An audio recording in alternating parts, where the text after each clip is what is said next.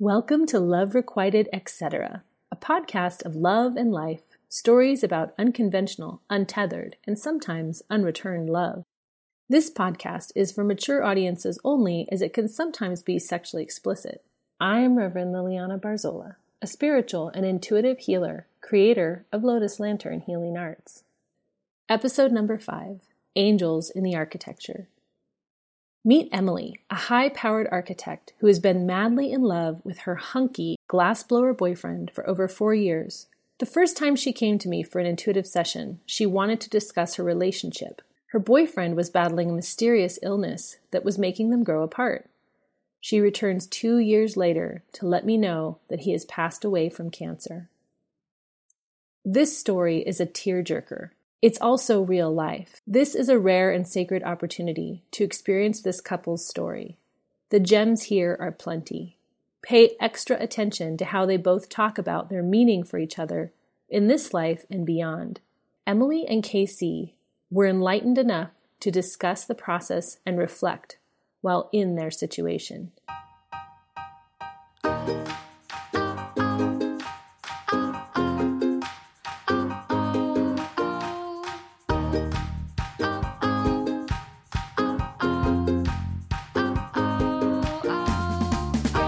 Doing a podcast. My six year old named it. Amazing. I told her I'm doing a podcast on unrequited love.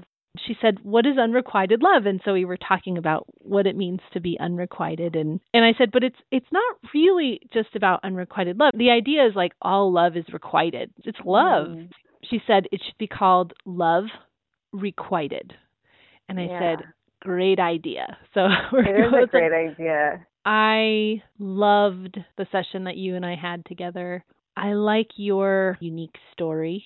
I think of this as the impact that your sweetie can then keep having on the planet because that was one thing yeah. you shared with me is how like larger than life he is. Yeah. When you asked me to do it, I thought, oh yeah, I would be so honored, but so would KC. He would be so honored too.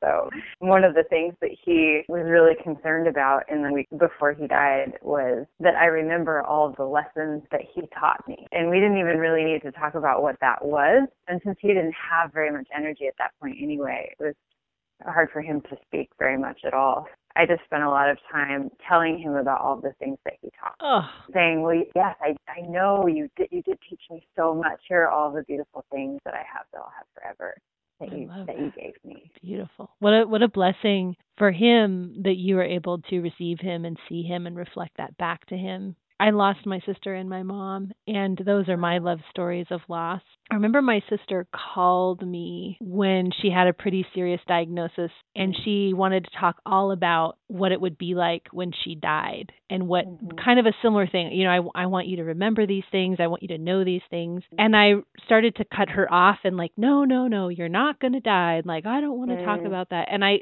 caught myself not hearing her. And when I finally did say, absolutely, tell me everything, I recognized that I was doing her a service by really mm-hmm. hearing her while she still had energy and breath to speak of these things. I I felt that in my body and I can feel it in my body when you're telling me, "Oh yeah, babe, you need me. Remember these things?" I sure as fuck am going to remember them and here they are back. Yeah, these are all things that have made me a better know, I'll never forget them do you want to start talking about some of those things or do you want to start by saying about the last time you and I were together, kind of what happened as your life unfolded after you left my office? Sure, I would actually. I'll I'll talk about that. We talked about that cord, that umbilical cord you visualize coming from my solar plexus and being attached to KC and it was kind of causing me some pain and some confusion in my, you know, my worldly self, my worldly body to be so connected to somebody who's who's not here, you know, he's off on some other trip. We discussed together how the house that I live in that I share with him is actually really good. It's cleaned out a lot of his things. It's been really difficult to do that, but I have done a lot of that. And what I haven't really done and approached is the is the garage where he worked, his shop, his um, his glass blowing studio. Like every time I go in there, it's like, whoa, he's he's still here. I mean, he is like And I would go in to try to change something or move something, and I'd, I'd just stand there for some undetermined amount of time and not really be able to move and then just kind of retreat. It was time to move that energy out. And yeah. that would be really good for us, us being me and Casey.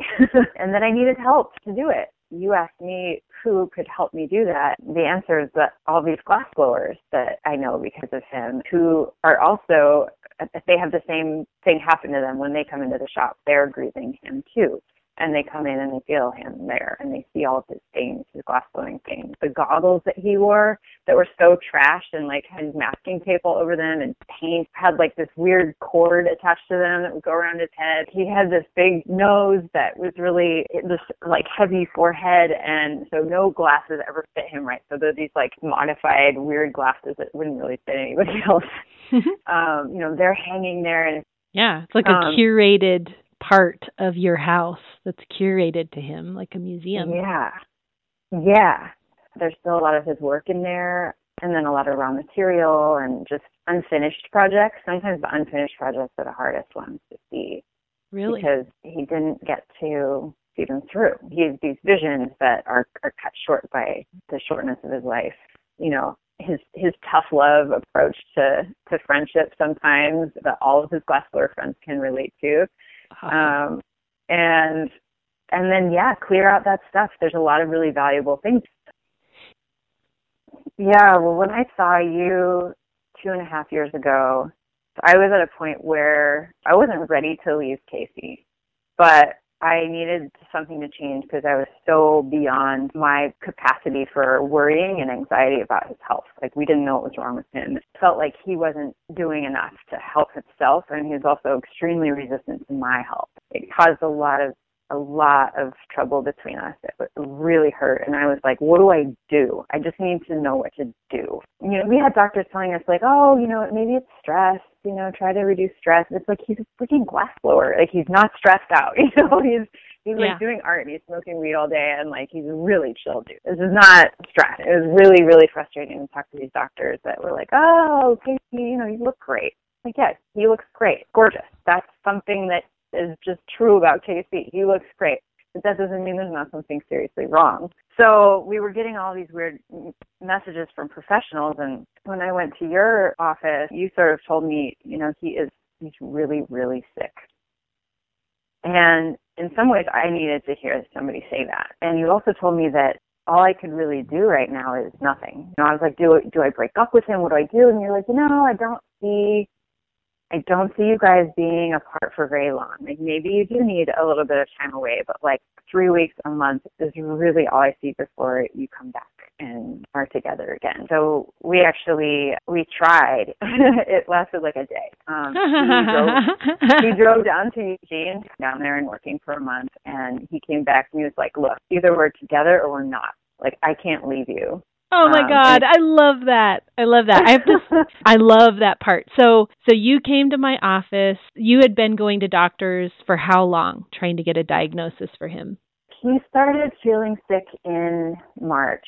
It took a long time for us to get health insurance so that he could even go to a doctor and then I made the first appointment and drove him there because he was so resistant to it and that was probably in June, and then I saw you probably in like October, November. What were his symptoms? What was it that you saw, the change that you saw in your partner that was worrisome? He was having excruciating abdominal pain. It would be like crippling, like it would take him to his knees, and it would last for a long time. Can you describe what he looks like? Yeah, he's like he seems hot. He's like mm, he's hot. he's really got. He's like broad shoulders. Like he holds weight super, super well. So he was about 205, about six feet tall, but like held it in his muscles and just like was big and meaty and like so strong and could just like push things and loved to shovel and just like use his his mass.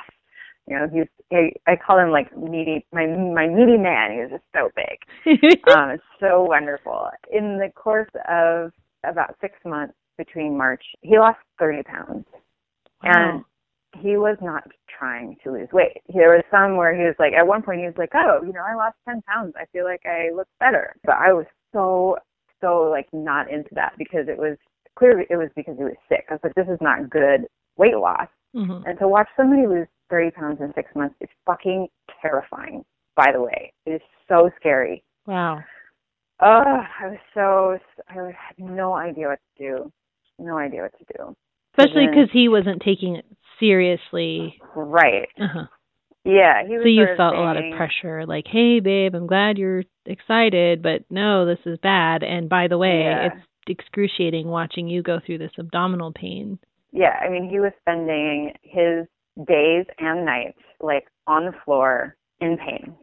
How? And that's so wrong. Like, no, we went on for like eight months, nine months before his diagnosis. But it was like on and off. He was so resistant to my help. Like, I can get this figured out. This is something I can take care of with diet. I'm smart. I'm healthy. Like, I can, I can figure this out. This is a diet problem. So he was trying all these different things. And meanwhile, he's losing more and more weight. So I'm super freaked out about him cutting things out of his diet. right, because you're like, Um, you're already losing weight, dude. Yeah. Yeah. So you're terrified. He's losing the weight.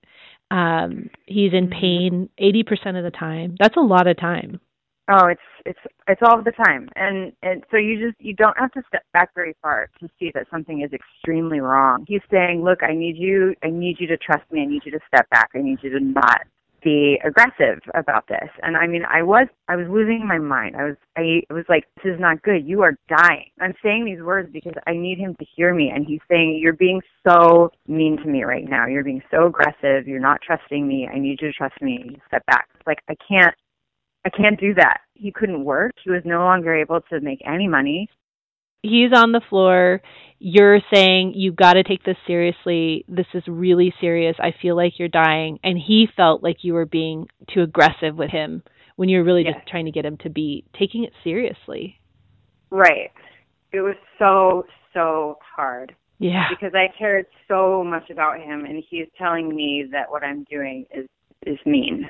I see him dying and I don't know what's wrong and nobody can tell us what's wrong. And we're at odds. Not only is it killing his body, whatever it is, it's also killing our relationship, which is precious to me and precious to him and it's just so just fucking tragic. Our session, you know, two and a half years ago after he'd been in pain for six months or so, six or eight months at that point, what you told me was really helpful to say. I needed some kind of decision making mechanism about what to do. And and you were like at the end you were like, I'm really sorry, you kind of have to do nothing right now. but How it was the perfect it was it was super frustrating, but it was still something. It was still something. I didn't it, it released me from feeling like I had to do something. And that was really helpful for the two of us because he actually had a couple of decent months. You know, I remember we had a really fun Thanksgiving, a really fun Christmas, New Year's. We became a lot closer. We both decided that we were going to stay together, and that was a big, you know, relief for both of us. We were getting along again. if I can just reframe, I think what you're asking is a really reasonable question. It's like, okay, I've been married to this person. I love him. He's my soulmate. He's changing. Something's wrong and he's changing. And his chronic illness, whatever this is, we don't know what it is, mm-hmm. is affecting his everyday life, our relationship. And so it's a really reasonable question to say, like, is this the person I'm supposed to be with? Especially when I don't think he's taking his health as seriously as I am, even though it mm-hmm. sounds like in his mind he was. It wasn't getting the result. There's this urgency too that I felt, a really strong urgency when you're watching someone lose weight quickly. Yeah. I don't know, I panicked. I was just in this panic mode and I felt super urgent about it and I felt him like, Well just wait. I have an appointment in like three weeks. And he's like, No, no, no. That's that's three weeks of losing weight. That's three weeks of crazy amounts of pain. That's three weeks of of us fighting about this. This is, this is that's not acceptable. And you'd be like, just wait. And I couldn't. Yeah. So your intuition was a freaking fire alarm going off. yeah. And it seemed like no one was taking you seriously. He wasn't. And then also the doctors weren't, correct? Correct. Mhm. Yeah, I could at the same time wish and do not wish that I would ever see any of those doctors again. I actually asked our surgeon finally when we had a diagnosis and it was terminal. I actually asked the surgeon to get in touch with all the other doctors and let them know that we're not interested in a lawsuit or anything like that, but it was so serious that his diagnosis is terminal. You sending him home and telling him that it might be irritable bowel syndrome or stress feels a lot like fucking malpractice to these people. And you said to me you've learned a lot about patient advocacy since this experience. One of the things that I would want to tell these doctors, and one of the things that I feel like doctors should take seriously, is listen to the girlfriend, listen to the partner. The partner knows more about how that person is eating and sleeping than the actual person does in a lot of cases because if that person is in constant pain there's no reference. They're not saying oh you know it got better it got worse. They're just they're lost. The person standing next to them and living with them can describe it really well and i felt like in a lot of those doctors' offices, I was just getting brushed off. They're like, okay, yeah, but you know, you're not. You were like the dramatic wife. Yeah, and then Casey would present himself of like, oh, it's not that bad. You know, I'm trying some things. I think it's helping. And I'm like, no, no, no, no. this is what I see every day. Listen to me. Yeah, listen to the girlfriend. Mandatory. That's awesome. I love that idea. Yes. listen to the girlfriend, everyone. She's telling the truth. Hello he's a philosopher and a skeptic, and so he studied philosophy in college. And I told him, as you know, as he was dying over the course of the that 14 months between his diagnosis and his death, it was like you're you're getting your PhD in philosophy. I love like, that. You're right up there with the with the greats. You know, you're a you're a real philosopher now.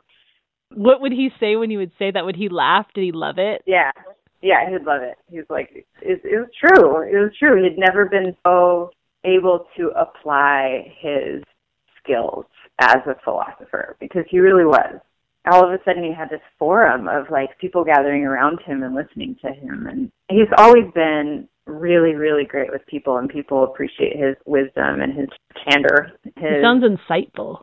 Oh, he's so insightful, and he isn't afraid at all to offend anybody in a courageous way yeah, he was he was so awesome. I mean, so so loved by so many people. His community was incredible. Is incredible. I they're still my community.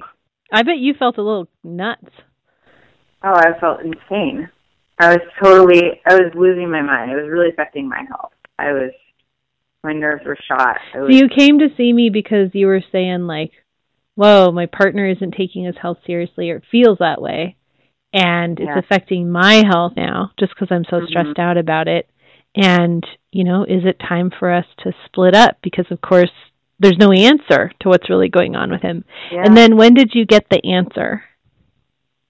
So it was uh, January 7th, I want to say.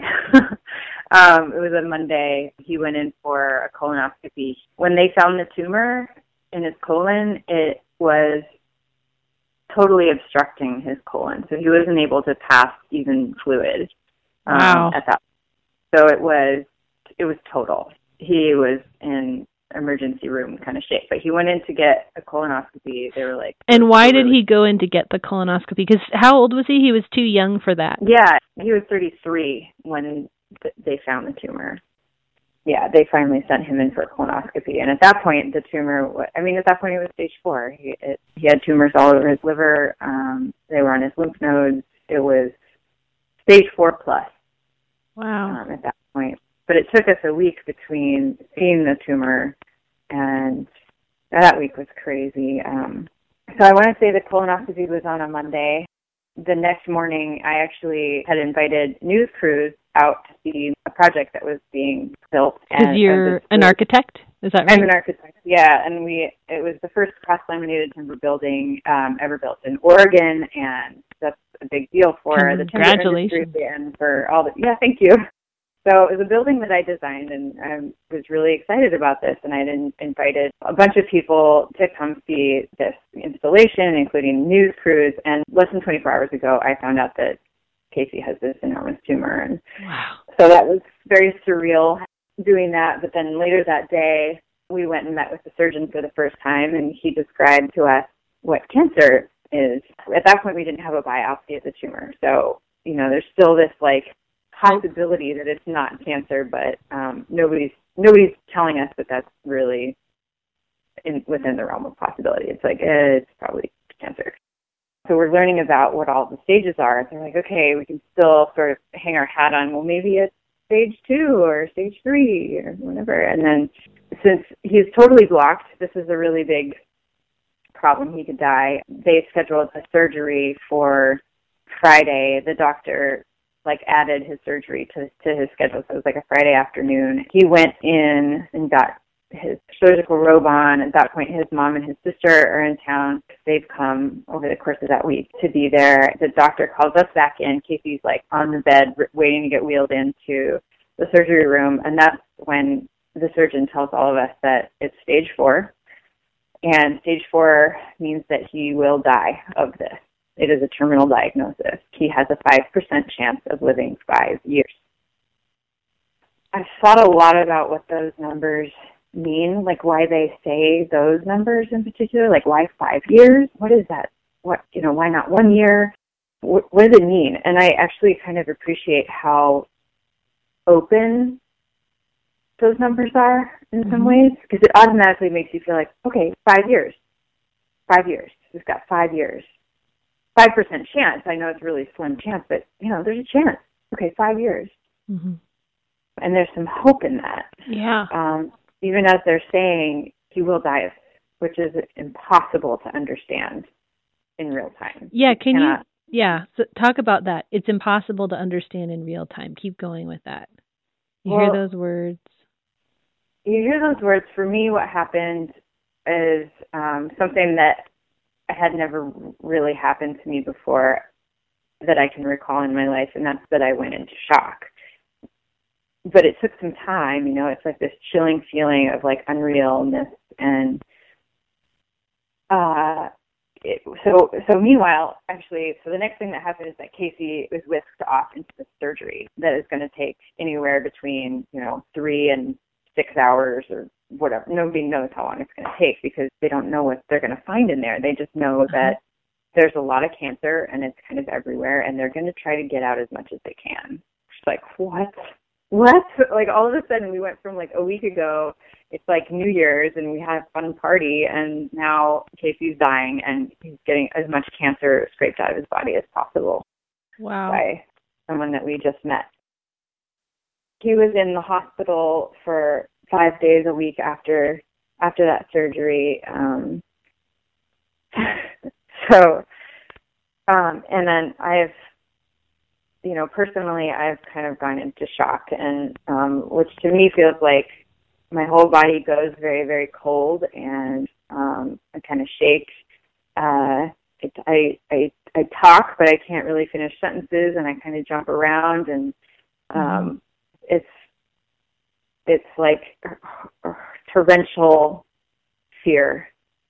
You're doing a great job describing it. And a lot of people can relate to that. You're blowing people's minds. People are thinking about those exact symptoms and being like, "Oh my God, I can see a point in my life when I went into shock." It's really and intense. it took it took a couple of weeks for me to physically recover from that, or even to pull out of the shock. It affects your memory a lot. It just means you can't remember things, you can't learn new things. At the same time, I'm still trying to like go to work and function and you do you can kind of autopilot. There's no like continuity of thought and it's just so so unreal. And you can't recall oh did i set that up you know in work say like did i set that meeting up? Oh okay i did. I have no memory of doing it but okay it's there i must have you know? Yeah. Um and i did it an hour ago. Your brain just totally changes to survival mode. All of a sudden i'm remembering the names of drugs that have 14 syllable names that I can remember. No, I can remember the schedule of the medicine that he's supposed. That's all I need to know. There's nothing that's important except for that anymore. Wow. After the surgery, the surgeon comes out and he says, you know, Casey's not really awake, but you know, he's he's fine. You know, he's in there if you want to go see him. And so then I went in and kind of poked my head around the curtain and I said, Hey babe. He just smiled I reach over and I hold his hand, and he looks over and he's like, "Oh, babe, it's it's so good to see you." The nurse on the way out was like, "I wish you could have seen the charts when you touched his hand. When you touched his hand, all of his vital signs, his heart just went up. All of his, you, you could tell his whole body just like lit up when you touched him." And he wasn't moving at all until you came into the room, and he was totally out. So it was this beautiful moment of like our connection. How did that make you feel, knowing that he was just like Gaga for you? It was so beautiful, but extremely tragic because here's this beautiful love that we have and we share, and it's, he's going to die. So it intensifies everything to the max. You know, it's just like, oh, great, that's also the saddest thing I've ever heard. Yep, it's just as bitter as it is sweet. Yeah. How did you meet But- him? we met at a house that I was renting with a bunch of other people. So my roommates had invited over their house to come to dinner, and I was not in the mood at all. I had just put in an offer on my house that I'm living in now, um, and it was accepted. So I was like freaking out. I had never promised anybody so much money in my life. It was like this crazy moment, and I was kind of not in the mood to socialize. But I heard the door, the front door open and close, and I knew they were there. And I was like, all right, I should probably put on like not sweatpants. So I like put on regular pants and came out and I like round the corner and I practically bump into KC. We look at each other and we stand back and we just have this huge grin on our face. I was just immediately saw him and was like, that's my guy. And Yeah. he kind of he kind of had the same look on his face, like well, this is going to be a better night than I expected. so we're both looking at each other without even saying anything, just like we are going to hang out all night, and that is awesome. I love that. yeah, it was really like a love at first sight feeling. He's just so beautiful. He had this had this great, big, gorgeous smile and these big teeth, and he was just so handsome and big, big friendly eyes, and he's just gorgeous. And yeah, so so fast forward, you know, five years. Um, when we're in the hospital together. I go back in the morning to see him. I go in, he's still in the same room and he's he's at this point kind of able to sit up. He's like, "Hey babe, okay, so I knew if if I got through this, if if I lived through this surgery, and at this point I didn't even know he was concerned about living through the surgery. It hadn't crossed my mind that he would not live through the surgery. I'm like, whoa, so it definitely had crossed his mind. He's like, if I told myself that if I if I made it through the surgery, that I made a really important decision. Will you marry me? And I was like, okay, um, yes, but you have to uh, ask me again when you're not on so many drugs. And I'm, I know at this point that I'm in shock. Like I want to be able to give you like the best possible answer too, and I am so fucked up right now about all of this. Like I don't know which way is up, and Yeah. I I have to be able to tell you honestly, yes, but yes. Until then, until you actually ask me again, you have yeah, and you have to do that.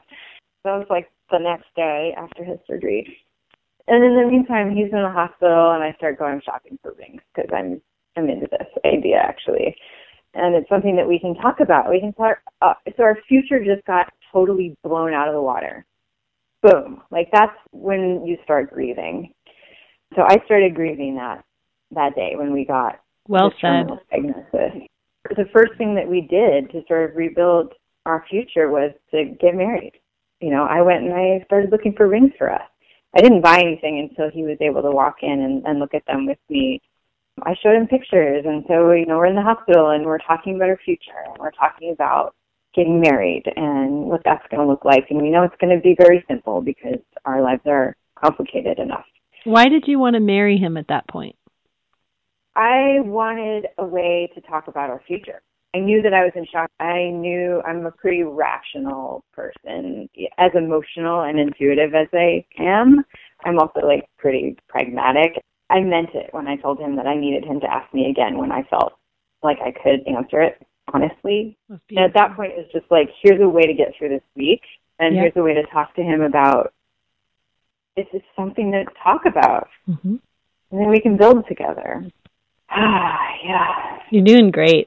There's so many pieces of your story that have a universal appeal. We all know what it's like to be in shock. We know what it's like to Mhm. grieve. And you love him. Hmm Can you talk about loving him? Mm. There's a lot of opposites for us. He sort of was a delicious. He would walk slower than I did. He would always be telling me, slow down. You know, whoa, whoa, whoa. Like, don't get ahead of yourself. Like, just think this through. And you know, in some way, and sometimes I just get frustrated because be like, ah, but I just want to like go fast and move quickly and and make a decision and move on and like keep going and you know, be like, no, no, no, just just wait, just wait, and and that was kind of the balance we had with each other. So he grounded you and frustrated you.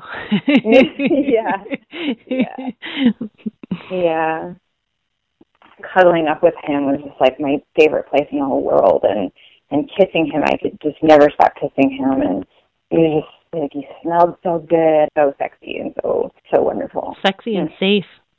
Yeah, sexy, safe, powerful, strong, great big laugh, really like really beautiful voice. He was way more. We gotta, you know, get out of the house. We gotta go do stuff. And sounds like people um, were drawn to him too. Very drawn to him. Yeah, he's just magnetic. He has a loud voice, and he's funny, and he listens well, and is very thoughtful about his responses and really cares, thinks through things people said later. You know, a week later, he'd be thinking about that conversation and maybe call them up and talk about it again. He was a glass blower? as they say in the pipe making industry, they make vessels or functional pieces. and he was really, really good with proportion and color. And he sort of lent that super solid nature that he had to his work.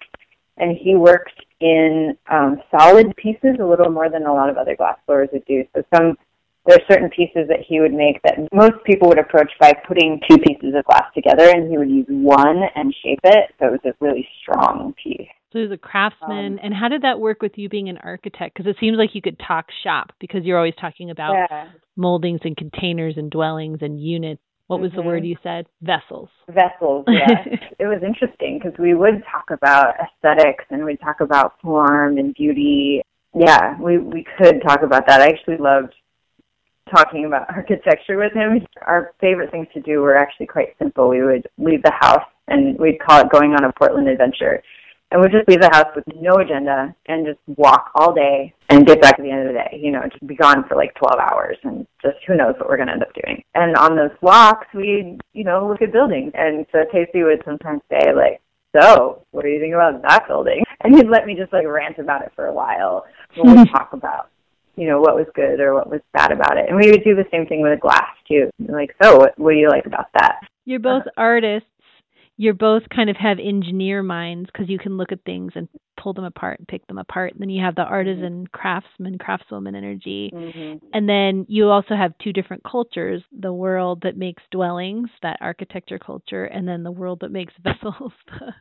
Here I am with like a super professional job. You know, I'm like, I go to work in my nice clothes and I go to an office and I have this whole super professional life. And Casey's like smoking weed in the garage making art.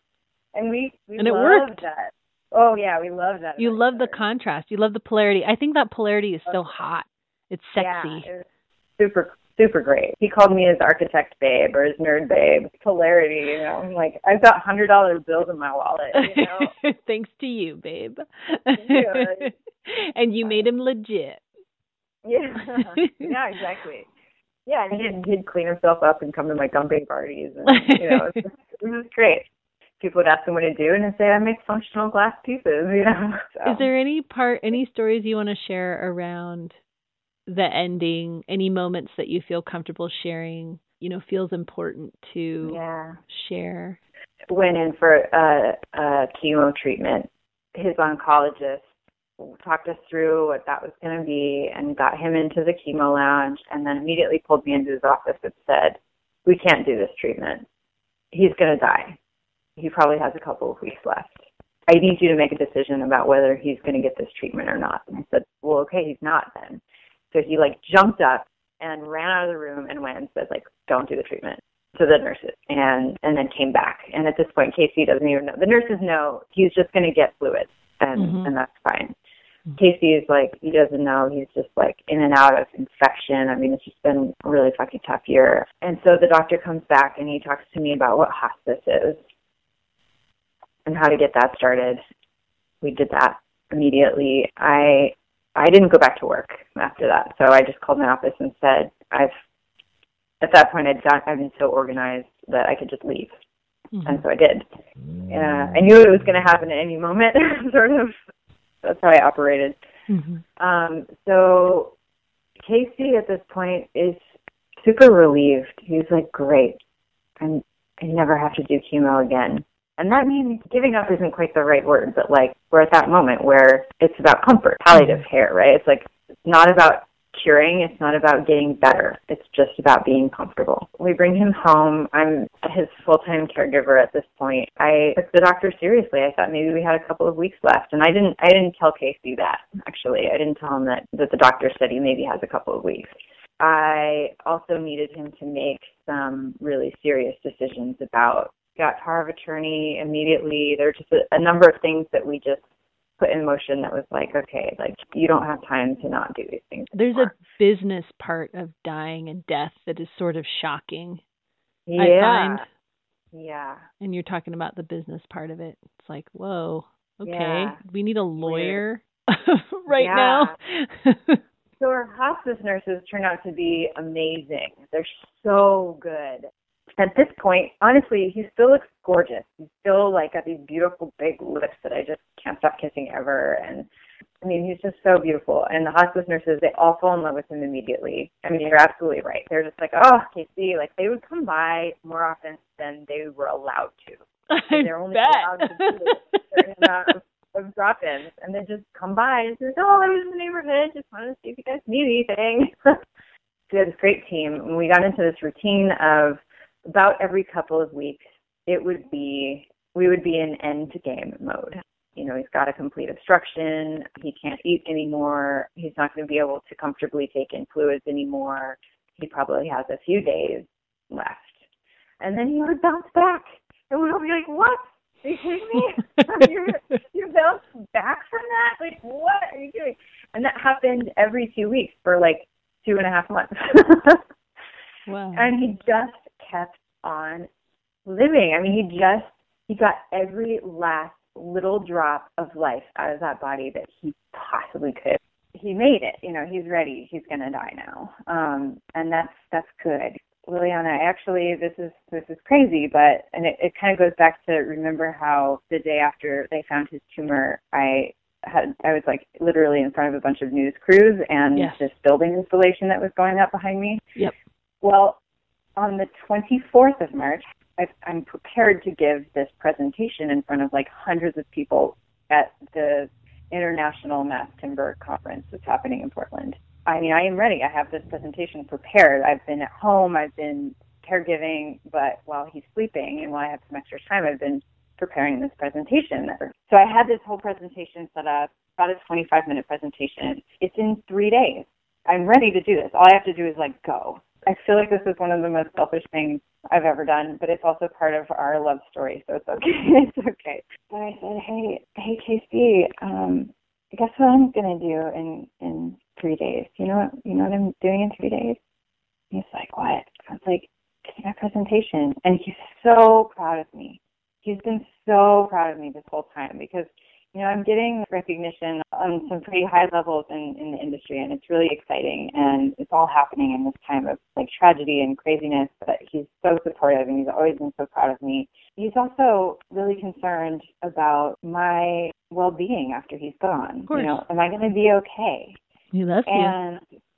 And he, yeah, he loves me. I mean, he, like I said, he he wanted to be sure that I remembered everything that I learned from him and so I told him all of those things about how how much he taught me. He wanted to make sure that I knew that I was that he wanted me to fall in love again. And so I, I kind of had to prove to him in some ways. I mean, this is one of the reasons he took so freaking long to die is because he needed to be sure about a lot of things. so I kind of had to talk to him. I called him love of my life.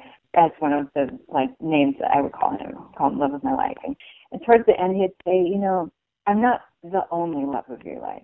And he was so concerned about that. So I spent some time talking to him about how our love is always going to be there. And, and it was really amazing to have this opportunity to talk through with him, like how we both viewed our love being forever, yeah. but how that also was a free to, freeing thing, that it didn't tie us together and bind us together. And it wasn't like that. You know, it's more just like this beautiful entity that will never not exist. And now we have this this open rest of our you know eternity to find out what what else we have you know, it's the future. You know? That's beautiful um, because I hear you saying that his love for you wasn't possessive, that he wanted you to be happy, he wanted the best for you, he appreciated yeah. you, he cherished you. He wanted you to know your worth and that pleasure and joy and expansion and ev- evolution of you on this earth, on this plane, was something yeah. he cherished and wanted like that the fullness of you because when you tell the story of well we would go on these 12 hour adventures during the day where we just like you know pack a lunch and you know get out on the street we didn't know where we were going i imagine that you felt very protected by him mm-hmm. and yeah. Allowed you to do that. Like when you're doing something like that totally on your own, you know, you're thinking a little bit more protective of yourself, just, totally. you know. And when you're going with your partner in that way and you have this kind of polarity going where he does something mm-hmm. you don't do, you do something different than he does, there's this mm-hmm. incredible click that you have going on where he helps you feel expansive. You know, you can get yeah. more shit done, you can play more, you can explore more. There's more freedom in that. So it's almost totally. like you're saying we were so strong together that we were free and untethered mm-hmm. and he wanted you to shine. He was so proud of you. Yeah. He was giving you that lesson in life and then he was like, "Did you get it? do you, yeah. do you have it? Did you write it down?" You're like, "Babe, I got it." yeah. I'm working on this presentation. I'm able to talk to him about it. And it was another way of of showing him that I was going to be okay. I won't fall apart look at what I'm doing right now. I have a, my hands in doing what I love professionally. It's okay. Like I'm going to be okay. It was a way of showing him that I was going to be okay. That he, we both needed, honestly. Yeah. You know, he has one foot at this point in a whole other world. He spends most of his time in another world, and he comes and he joins us for less and less time every day. With a little bit of his time, he said, "You know what I'm doing? I'm I'm going to do that presentation." And he just goes, "I can't die." And and if he was alive, I don't know. It was like this. I ne- I really didn't think that he was going to make it that long. I really didn't. And I always gave myself an out. Like I do not have to do this. I'm going to prepare for it. I'm going to be ready for it at any moment. I can just not show up, and then it's fine. But here I am at this point. Like, oh my god, I I might actually do this and he just he did. He just he he stayed alive for it. I went there i did it. It went so incredibly well. I mean I hadn't had a lot of experience speaking in front of that many people. Really did it strongly. I got back both of the moms and a hospice nurse were in his room with him at that point and and I came back and they were all looking at me like, Wow, you're back, you did it. And and Casey opens his eyes and he looks at me and he's like, Ah I was there with you the whole time. What? Right, standing right behind you. And I felt like, oh, I didn't, you know, I didn't actually feel that. But then I realized that I was so focused on what I was doing that I didn't, I wasn't thinking about anything else. I was just thinking about what I was doing. And that was an amazing gift. Magic. To be, to walk away from my husband's deathbed go give a presentation to hundreds of people in this incredibly professional environment and talk about my research and then go home and go back to his deathbed and actually have the focus to do that. Like I believe that he was there with me helping me do that. it is so beautiful. I love that. I see this as your voice and Casey's voice. Oh yeah. How much he loved you and how much you mm-hmm. loved him. Like the love yeah. is like ugh in my heart when I hear you yeah. talk about him. It's good, and I mean, it, it really felt like our lives got distilled to that being the most important thing, and we we were the most important thing to each other, and it was easy to say that.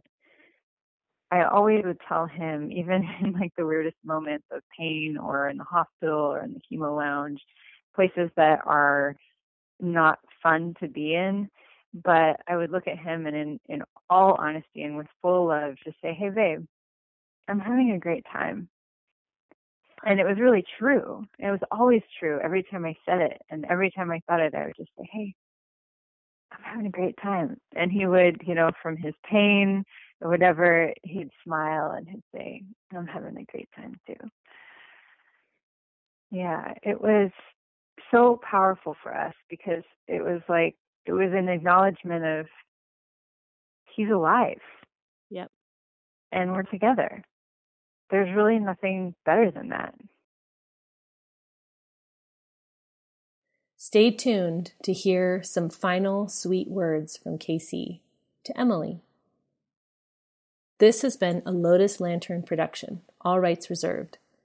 If this episode has meaning, share it. Let the story of Casey live on within you and others. Also, share your stories of love, loss, and life with those who will listen. We need to keep a dialogue going about love, loss, and grief.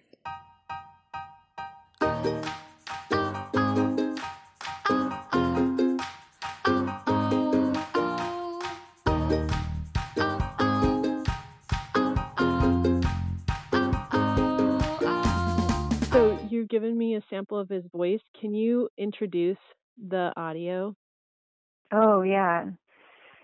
So the voicemail that I sent you sort of a joke that we had going where he would call me 99th percentile in in something like in skills of whatever it was and I would say 99th what about a 100th percentile and he is kind of a math geek. He was really into poker and really into statistics, and um, and so he just thought that was hilarious because there's no such thing as a hundredth percentile. It's just mathematically not a thing.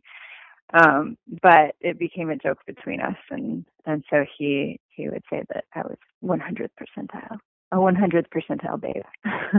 that is awesome. I love that so much. It's such a treat to get to hear his voice after your story too. Yeah, he is I love his voice. He's so sweet. Mm. Yeah, super mm-hmm. heartfelt. Yeah. Well, thank you so much for sharing your story. I have been touched by it, and I know everybody listening will be touched by it. And mm, thank you for thank you for asking about it. I think it's really important to talk about the beauty in death as well as the the tragedy and the sadness. So thank you. Yeah, Absolutely, I agree wholeheartedly. We have mm-hmm. to. We have to talk mm-hmm. about, you know, that death is life, you know. Yeah. yeah. And sadness is love. They're the same thing. Totally. Totally. Yeah. You are the babe of my life. That's why I'll always be around. You're outside eavesdropping on my message to you right now. I can hear you laughing out there, and I still love you. This message is by your request, and it is an expression of my love that will be eternal, which means forever. It's hundredth percentile love. Babe of my life.